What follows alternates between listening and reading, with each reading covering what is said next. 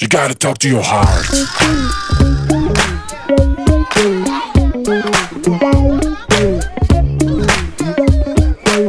You gotta talk to your heart.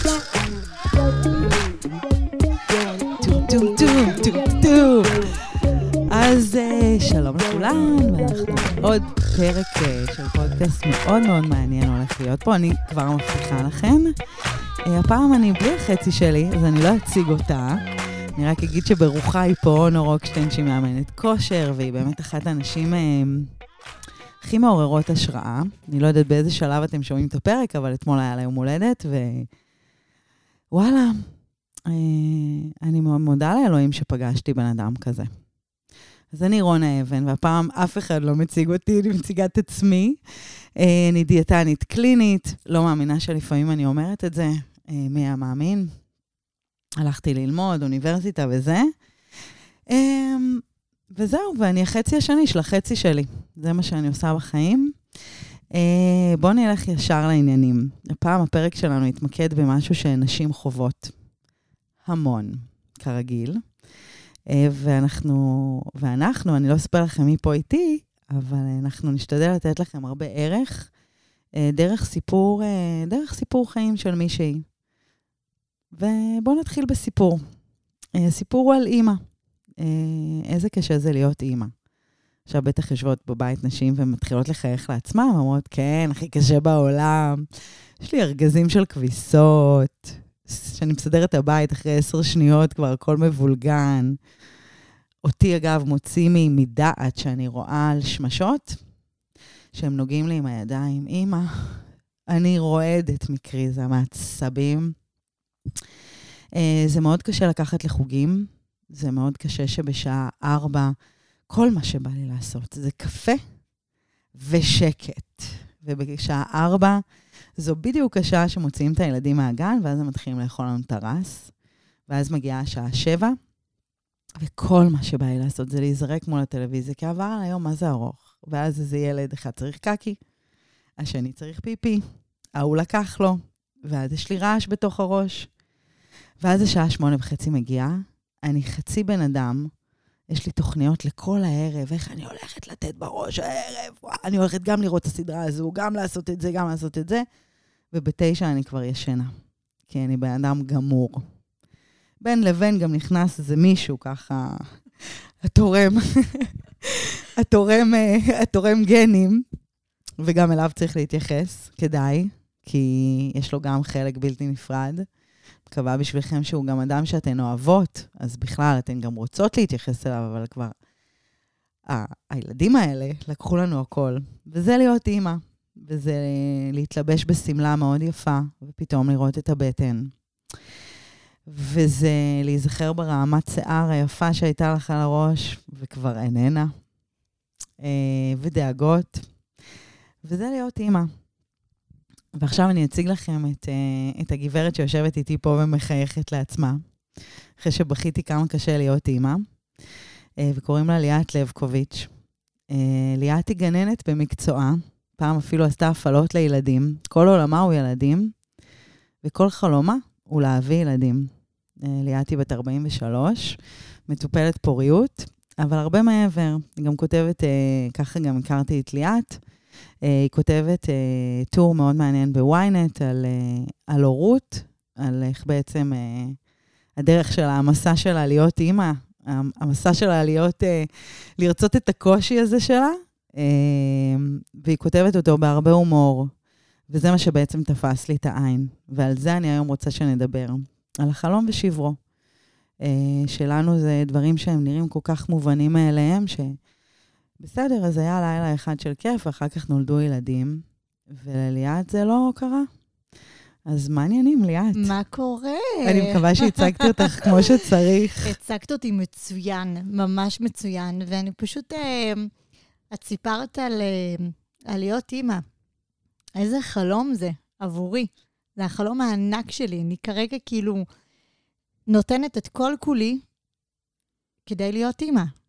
וזה מה שתיארת פה, אני, אני מתה להיות בנעליים שלך. אפשר את הנעליים שלך כן. לאיזה יום? אפשר. אני, אני מאוד רוצה. ממש. ל- ליום זה קל. ל- אפילו לכמה ימים, הרבה, לכל החיים. לכל החיים את רוצה את זה. לכל החיים. ובצדק. נורא בא לי שאת קקי גב, נורא בא לי שיקראו לי אימא. לפעמים קוראים לי אימא, הילדים בגן, בטעות.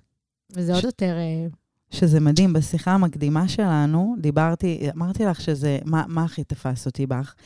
זה זה שכל עולמך הוא ילדים. אה, את, את עובדת עם ילדים, את אה, עשית פעם, אה, היית, אה, איך אפשר לקרוא לזה? ליצנית? מפעילה? איך זה אה, נקרא? וואו, הייתי גם, אה, כן, סוג של מפעילה בהתחלה, ולפני שלוש, ארבע שנים הופעתי בדמות של אה, סבתא, סבתא לולה. נכון. ועשיתי ימי הולדת לילדים. אה, כן, מפעילה. וכל עולמך הוא ילדים, ופתאום נכון. אה, מישהו בא ואמר לך, את שומעת? את כל כך אוהבת ילדים, אז עכשיו את צריכה לעבוד מאוד מאוד קשה. מאוד. אז היום הפרק הזה לא, לא יתמקד רק בטיפולי פוריות, מהמם. אנחנו היום רוצות ללמד נשים בעצם אה, על החלום ושברו. אנחנו הרבה פעמים עומדות בסיטואציות בחיים שקשה לנו, אה, מי יותר ומי פחות, אה, ובעצם איך בוחרים בטוב, איך בוחרים להסתכל על הדברים בעין טובה, איך שומרים על, ה... על, ה... על האושר הזה. כי ועל אושר... הכוח. ועל על הכוח. הכוח להמשיך, ולא לא להיכנע, לא להרים ידיים, למרות הקושי, ולהמשיך בכל הכוח, ולהאמין. בואי תתחילי רגע מההתחלה. תספרי לי רגע על התהליך שלך, אה, כדי שנוכל אה, להתקדם משם. אז כמו שאמרת, בת 43, מבוגרת, התחלנו את הטיפולי פוריות, אני והבן זוג שלי, בגיל מאוחר, הכרנו מאוחר, כבר כמעט שנתיים. אה, באמת תהליך מאוד אה, קשה, כואב, מתסכל, המון כישלונות, הריון אחד שנפל. אה, ולא מזמן עברנו לרופא חדש, והגענו אליו עם אנרגיות חדשות של אה, וואלה, אולי אה, מקום חדש, משנה מקום, משנה מזל, אבל קיבלתי את הסטירת לחי, אה, שבה הרופא אמר, אה, טוב, תשמעי, אני מציע שננסה כמה פעמים אה, ספורות, אבל אני מציע לחשוב על אה, תרומת ביצית. אני חושבת שזה ממש שבר אותי, כי באמת אה, זה לא רק החלום להיות אימא, אני רוצה, אני רוצה את ילד משלי, גנטית שיהיה שלי.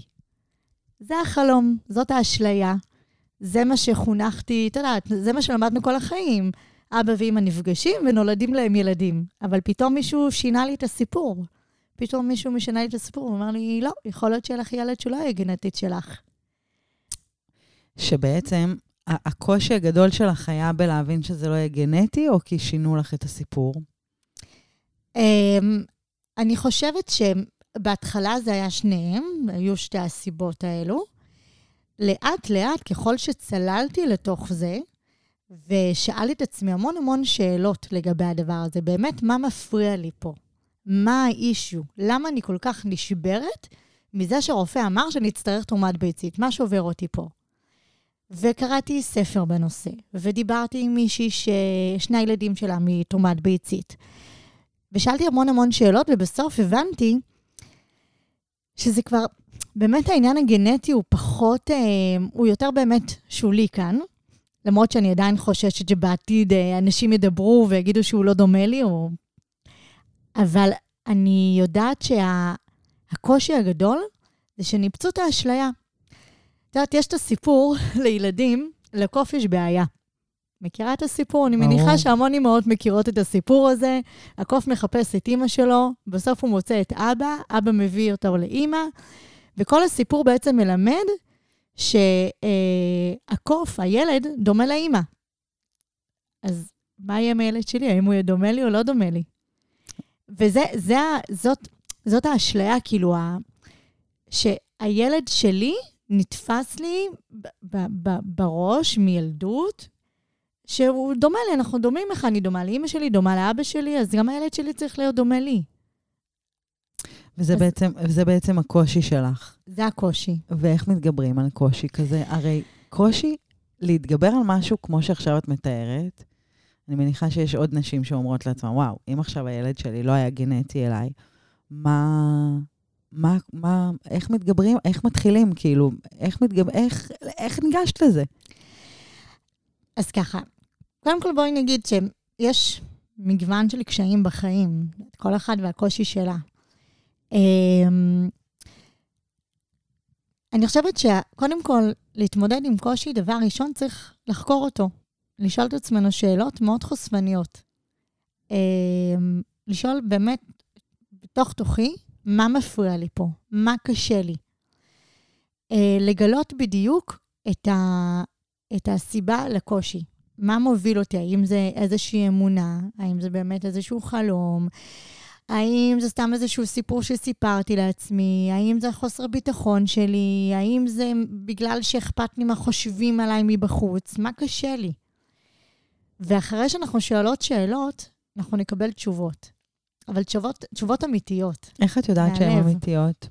כי אני חושבת שבסופו של דבר, אחרי שכל בן אדם, ונשים בכלל, אנחנו רגישות כאלה, אז אנחנו יכולות באמת לנפח את הכל. אנחנו כמו בלון, מתנפחות, מתהפכות, נכון. בוכות, מדברות, מספרות סיפורים, אבל בסוף בסוף, בחדרי חדרים, שאנחנו יושבות עם עצמנו לבד, ואנחנו שואלות את עצמנו שאלות, אנחנו בסוף נהיה כנות.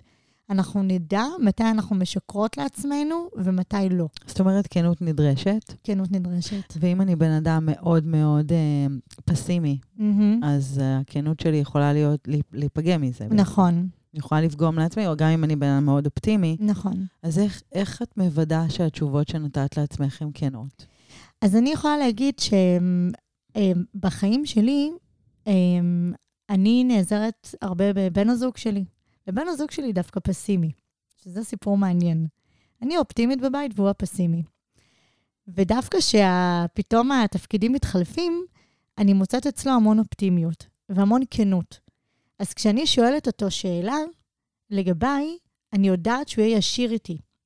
אז אני חושבת שאם אני, או כל אישה, לא מצליחה לענות, את, את לא מצליחה לענות לעצמך על השאלות, ואת uh, חושבת שאולי את לא מספיק כנה עם עצמך, תבחרי באדם קרוב אלייך, שאת יודעת, שיגיד לך את האמת, תבקשי ממנו, תגיד לי את האמת. אני אשאל אותך שאלות קשות, תגיד לי בבקשה מה אתה חושב. אמ, וברגע שאנחנו נבחר בן אדם שיהיה מספיק ישיר איתנו, את לא אז- תכעסי עליו? אני חושבת שברגע שאני באה ומבקשת מבן אדם להיות ישיר, אז אני כבר מראש יודעת שהתשובות שהוא יענה לי לא בהכרח ימצאו חן בעיניי. ואין לך כעס? יכול להיות לי כעס, אבל לא עליו. יכול להיות לי כעס על הסיפור. להגיד לך שלא כעסתי, שאני לא כועסת, ש... לא היו אה, אנשים אה, סביבך שהיית צריכה מהם את הכנות הזו וכעסת על הכנות הזו באותה נשימה? הבחירה היא לבחור אנשים um, שיהיו ישירים איתי, וגם לבחור אנשים שיהיו באנרגיה שהיא גבוהה, באנרגיה שהיא טובה, אוקיי? Um, אם אני אעטוף את עצמי בחיים שלי באנשים שרק um, uh, יהיו פסימיים ויורידו אותי למטה, ויגידו לי כל מיני משפטים שנורא ידכאו אותי, אני לא אצליח להרים את עצמי ולראות מעבר לקושי. אבל אם באמת אני אבחר אנשים שגם יהיו ישירים איתי, וגם האנרגיה שלהם תהיה גבוהה, ואני יודעת שהם אה, אה, יכולים להסתכל כמה צעדים קדימה כשאני לא יכולה, אז זה מאוד מאוד יעזור לי להרים את הראש מעל הקושי ולהמשיך הלאה. מאוד. אני הסתבכתי עם התשובה לגמרי. לא, את בכלל לא הסתבכת עם התשובה. אני דווקא, כאילו, אני, אני ממשיכה לחשוב על האנשים שאת מדברת עליהם. האם יש אנשים בחיים שלך שאמרת, אני אתייעץ איתם, אבל uh, בסוף החלטת שהם לא אנשים בשבילך, ואתם היום לא בקשר ב, בגלל הסיטואציה שנוצרה? אז אני יכולה, אני יכולה להגיד שיש כמה, כן, היו כמה חברות ש... שאני הרגשתי, וזה לא קשור לטיפולי פוריות, בכלל, כל, בחיים, אנחנו עוברים כל מיני קשיים בחיים, חוויתי כל מיני קשיים, והיו כל מיני נשים בחיי, וגם גברים בחיי, ש... אמ, יש את המילה הזאת, טייקרים, היו לוקחים ממני את האנרגיה. וכשאני הייתי צריכה להישען עליהם, הם לא באמת היו שם. או שהם היו אומרים לי דברים שנורא, שאני רציתי לשמוע, והייתי דורכת באותה נקודה. הם לא עזרו לי לה, להמשיך הלאה. וברגע שהרגשתי שלוקחים לי את האנרגיה ושמורידים אותי למטה, וגם ככה קשה לי, והם לא עוזרים לי, הם לא נותנים לי איזשהו מענה, החברות שלהם לא תורמת לי לחיים, אז אני ויתרתי על החברות הזאת. גם אם יש לה כל מיני בנפיטים, כן? יש, כן, אה, יש שם ברור. חברויות ששווה להיות חברה של, כי יש לה הנחה פה ופה. ו... אז לא, אז ויתרתי על את הדברים האלה. תשתמשי במועדון חבר למישהו אחר. בדיוק, כן, בדיוק, לכל אחד יש נכון. מועדון חבר. כן. ברור. עכשיו, ובאמת, באמת, אני, רון, אני, אני אומרת את זה עם יד על הלב, אני ממש היום אמ, עדיין בוחרת מי יהיה בחיים שלי. כן, כי זמן הוא משאב נורא יקר. מאוד. ואם אנחנו ממלאים בזמן שלנו דברים נורא לא חשובים, אנחנו מוצאות את עצמנו באמת אה, מבזבזות הרבה זמן יקר, ודווקא את אה, מכירה את משמעות הזמן יותר טוב ממני.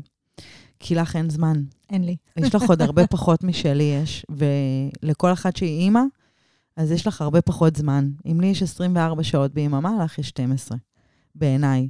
אז אני בטוחה שאת מעריכה יותר את הזמן שלך מאשר כל אחד אחר. אבל דווקא בא לי לדבר איתך על דברים שמחים. אחד הדברים יאללה. הכי מדהימים בך, שתפס לי את, ה, את העין ואת הלב גם, אה, כי אני עוקבת אחרייך בכל הרשתות, זה גם הזמן. שלכן אה, לעקוב אחרי אה, ליאת. יש לה אינסטגרם מאוד מעניין. אני, אני, את גם בטיקטוק? בוודאי. אני לא חושבת שראיתי אותך בטיקטוק. מה? כן, אז אני אתקן את הדבר הזה. זה נורא מעניין לראות איך, איך אנשים משתנים, איך, איך אנשים מתנהגים בקושי.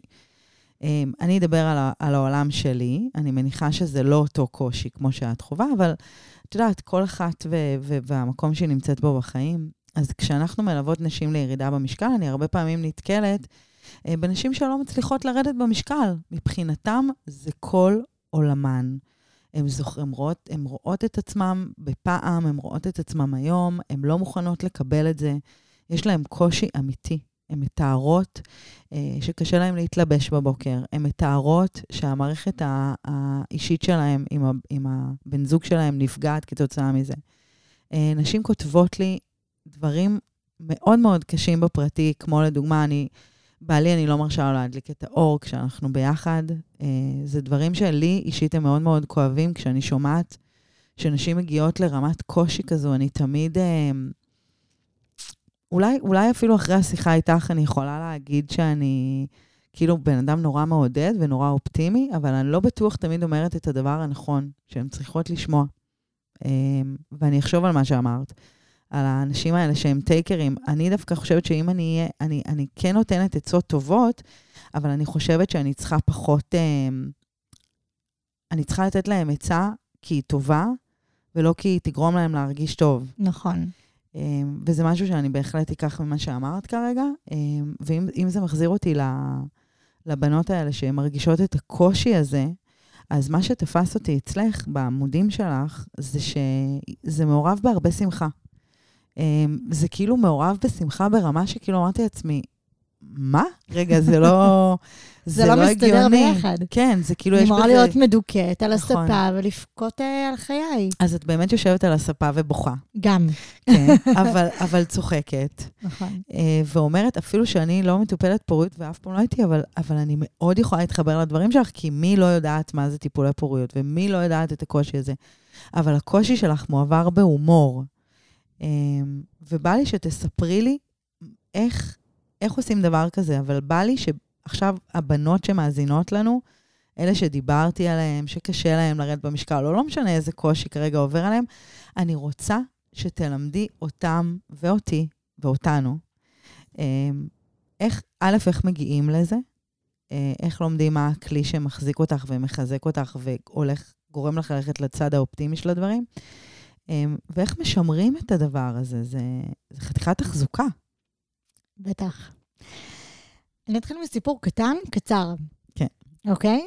לפני המון שנים, בגן שעבדתי בו, הגיעה ילדה מתוקה בשם לידר דיין, אמ, והיא חלתה בסרטן. וסליחה על הפסימיות, אה, הוציאו אותה מהגן כמובן, היא התחילה בטיפולים, ואני החלטתי שאני ממשיכה להיות הגננת שלה.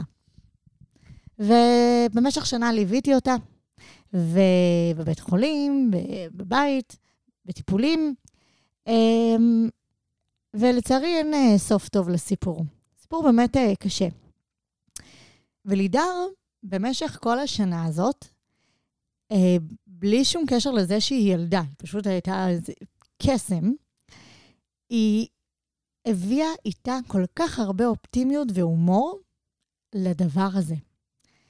היא זו, היא זו שחיזקה את כולנו, את המשפחה, את כל הסובבים. היא נתנה לנו כוח, היא גרמה לנו להאמין שיהיה בסדר, שהכל יהיה בסדר. וזה היה מדהים. וכשהיא נפטרה, אמ, אני החלטתי שאני לוקחת את הדבר הזה לחיים שלי לעולם. לעולם. ואני אפיץ את זה תמיד, לא משנה מה יקרה לי בחיים. עד אז, עד אז לא, לא... עד אז ת, תמיד הייתי בן אדם שמחה. ו- ואופטימית, אבל פה זה נתן לי, וואו, זרק אותי קדימה. כי ראיתי, באמת, סליחה, המון שיט במחלקה הזאת ועם הילדים, מאוד מאוד קשה. זאת ילדה בת שנתיים ושמונה חודשים. והיא השאירה חותם מאוד אה, גדול בחיים שלי. ובאמת אז יצאתי עם הצגת ילדים, הגננת המטורללת, ולימדתי ילדים והורים לעשות דברים מתוך שמחה, להתגבר על קושי ולמצוא גם בקושי את השמחה. וההצגה הזאת רצה ברחבי הארץ, ו... והדבר הזה, ההומור, הפך להיות חלק בלתי נפרד מהחיים שלי. זאת אומרת, זו לא הייתה רק הצגת ילדים, זה היה ממש אני. התחלתי להכניס ולטבל את ההומור, את החיים שלי בהומור. כל דבר קשה שקרה לי, התחלתי לטבל אותו בהומור. וזה לא פשוט, זה מאוד מאוד קשה. אמ, כי יש לנו נטייה לראות את השחור בחיים. יותר קל לנו לראות מה לא עובד לנו, מה קשה לנו.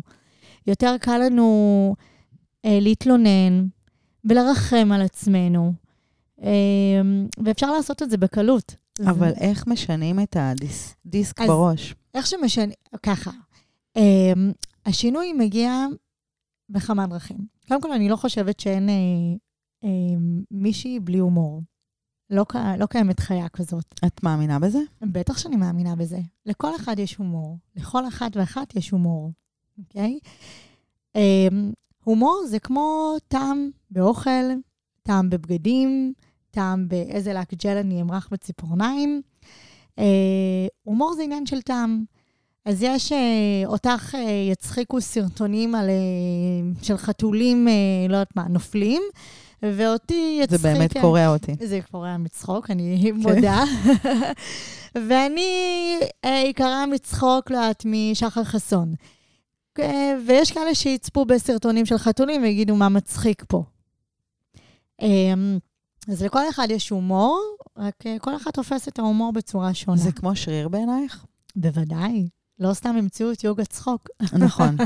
יש סדנאות של יוגה צחוק, נכון. שזה בעצם אה, אנשים שמתקבצים יחד והם נכון. מתחילים... אה, כן, מתחילים אה, וזה לצחוק. מדבק. וזה נורא מדבק, וזה נורא כיף, זה נורא משחרר.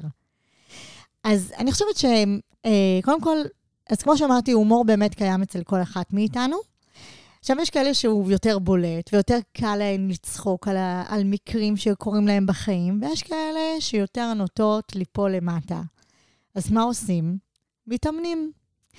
קודם כל, דבר ראשון, אני מציעה לצפות בדברים מצחיקים. באמת, לפחות פעם אחת ביום, כמה שזה יישמע אה, דבילי, לחפש סרטון מצחיק ולצפות לפחות פעם, פעמיים ביום במשהו שיצחיק, משהו שיעלה לנו חיוך. גם אם זה חיוך הכי קטן ושקט, צחוק הכי שקט ו- ונחבא על הכלים, העיקר שהפה יחייך כל יום. כל יום. חובה. וביום קשה, גם.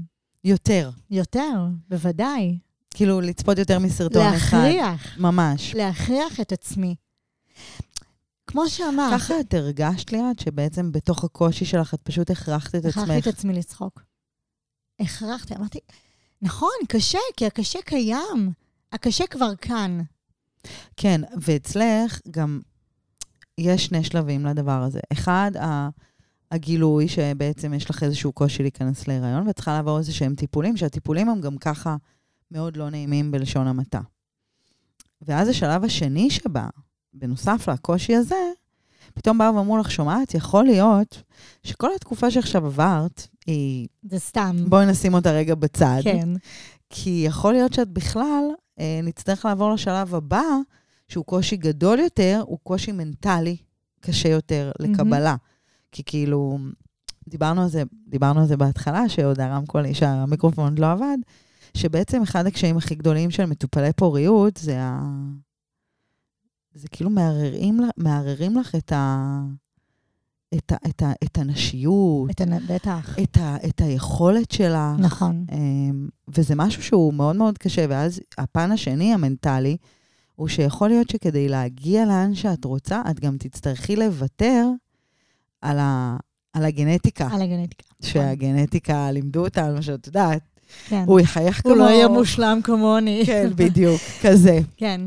הרופא אמר לי, אז הוא לא יאהב להצטלם כמוך.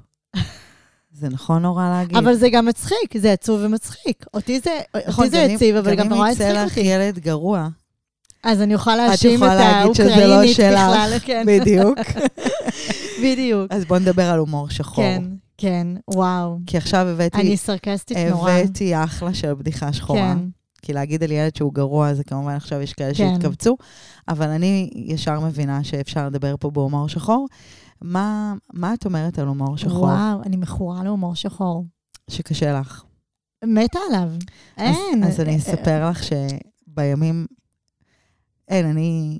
באמת, אני חושבת שאחד הדברים שהכי מרימים אותי אה, בחיים האלה, זה הומור שחור. גם אותי. אה, once, אה, once אה, דבר כזה נפתח, הסכר הזה נפתח, והאדם מולי זורם, אני בן אדם עם הומור שחור רציני מאוד.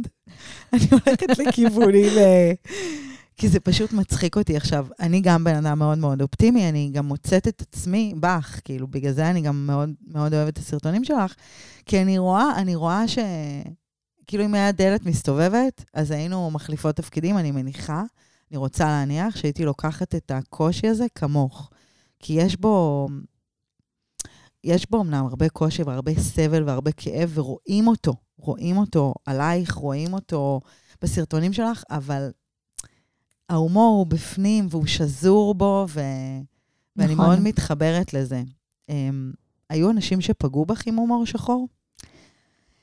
אמ, האמת שלא. לא. אני מאוד אוהבת הומור שחור. אני רוצה להגיד משהו חשוב על הומור שחור. הומור שחור לא מקטין את הכאב. הוא לא מקטין את הצער, הוא לא מקטין את הקושי. הוא לא. הקושי לא נעלם. הכאב עדיין נשאר אותו כאב בדיוק. אבל צחקנו לאיזה כמה דקות. כן, פשוט העברנו את זה. צחקנו, זה עשה לי משהו בגוף. הפה שלי התעקם לכיוון אה, מעלה. לכיוון הנכון. לכיוון הנכון, בדיוק. והיה לי כיף לרגע. Um, אני מאוד אוהבת הומור שחור, וגם הבן זוג שלי. לא כולם מתחברים להומור שחור, וצריך לפעמים באמת להיזהר נכון. ולבדוק מי נמצא מולנו.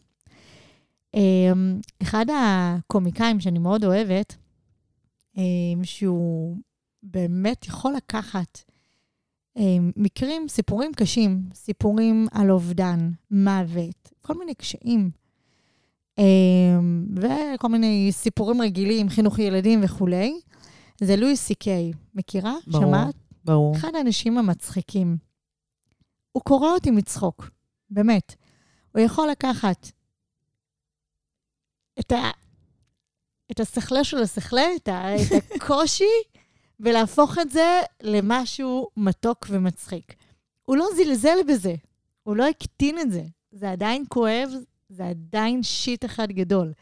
אבל הוא צוחק לזה, והוא גורם לקהל שלו להזדהות, כי לכל אחד יש אה, שיט משלו. יש לנו שיטים מכל מיני סוגים, נכון. אבל בסופו של דבר אנחנו אה, מזדהים עם שיט של אחרים גם, ואחר כך לוקחים את זה לחיים שלנו. והוא פשוט מקליל את זה. גם אדיר מילר עושה את זה. אני מסכימה. אדיר מילר עושה את זה בצורה טובה. אדיר מילר עושה את זה מעולה. אז אז באמת, אה, שאלת אותי מקודם, איך להכניס הומור, איך להשתמש בזה. צריך ללמוד את זה. ואני באמת ממליצה לצפות בקומיקאים האלה, באדיר מילר, בלואי סי קיי. כאילו לא להגיד, זה בעצם לא לבוא ולהגיד, טוב, נורא נורא קשה לי כרגע, זה מה זה לא הזמן. זה בדיוק הזמן. זה בדיוק את- הזמן. זה, בזה את צריכה להשקיע. זאת אומרת, זה להגיד, קושי הוא כמו פצע מדמם. אם יש לך קושי בחיים, זה מדמם כל הזמן, כל הזמן. נכון, ואם את נותנת לפצע לדמם, בסוף תמותי מאיבוד דם. נכון. כדאי שתתחילי לשים פלסטר. ואת אומרת, קושי, הפלסטר שלו הכי נכון, והוא עובד לך. אני מניחה שהוא יעבוד גם לעוד אנשים. מאוד נכון. זה פשוט להתחיל להדביק עליו קצת הומור, וקצת להקליל אותו. אה, אבל אני חושבת שנאמר פה, נאמרו פה כמה דברים שיכולים לעזור לפלסטר, לפצע הזה לא לדמם. אני רוצה רגע לחדד פה איזושהי נקודה. יש פה עניין של אה, איזושהי משמעת. להכריח את עצמך לקום ולמצוא את המצחיק. לקום ולחפש מה כן מצחיק. את יודעת שהייתה תקופה שהסתובבתי עם פנקס ועט בתיק, ובכל פעם שחשבתי על משהו מצחיק, ראיתי ברחוב, אמרו לי משהו, משהו אפילו שלא קורה מצחוק, בסדר? זה יכול להיות הדברים הכי הזויים, כתבתי את זה בפנקס. כדי שאני אהיה ערה. כדי שאני אהיה ערה לדברים שמצחיקים בחיים שלי. תמיד יש מצחיק. האמת שזה, האמת שזה אחלה, אחלה טיפ לתת. אה, פשוט כל הזמן, זה כמו שאני הולכת ברחוב, אני לוקחת השראה ואני כותבת, יש לי פה פתק, אני לא עם עט ופנקס. טוב, אני מדברת לך לפני שנים, היום כן. אפשר לעשות את זה בפתקיות נכון, אז אני בטלפון. עושה את זה בפתקיות בטלפון, התקדמתי, אבל אני בהחלט לוקחת את ההשראה הזו. אני רוצה שנסכם כמה דברים.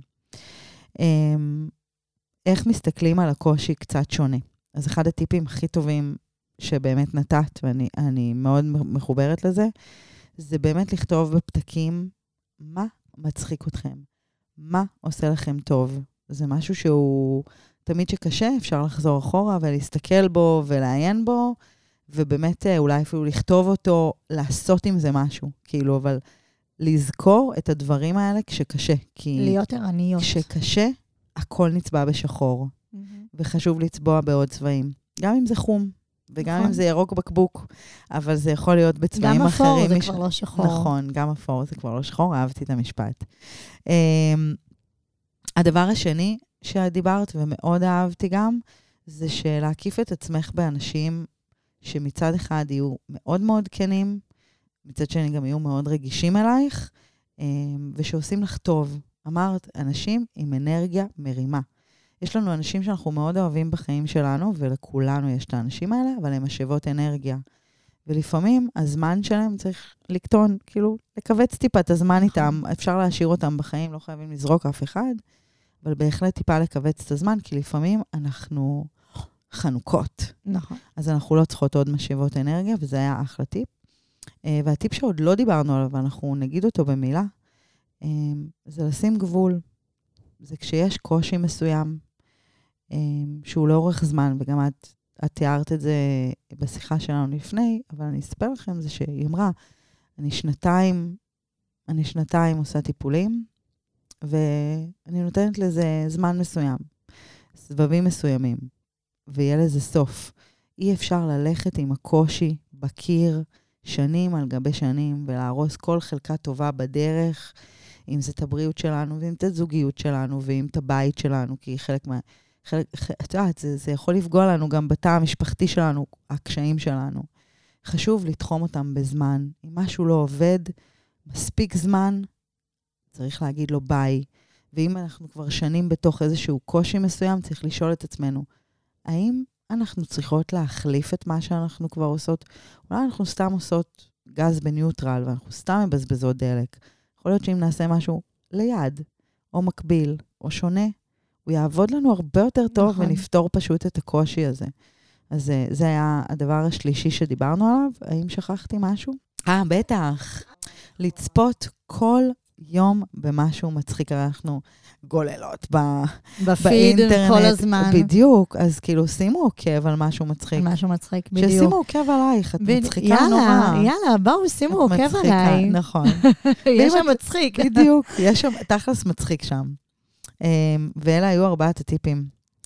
אה, אני חושבת שכל אחת שהאזינה לפרק הזה, בין אם היא מטופלת פוריות ובין אם היא אימא או אשת עסקים שקשה לה כרגע בעבודה, או מישהי שרוצה לרדת במשקל, ו...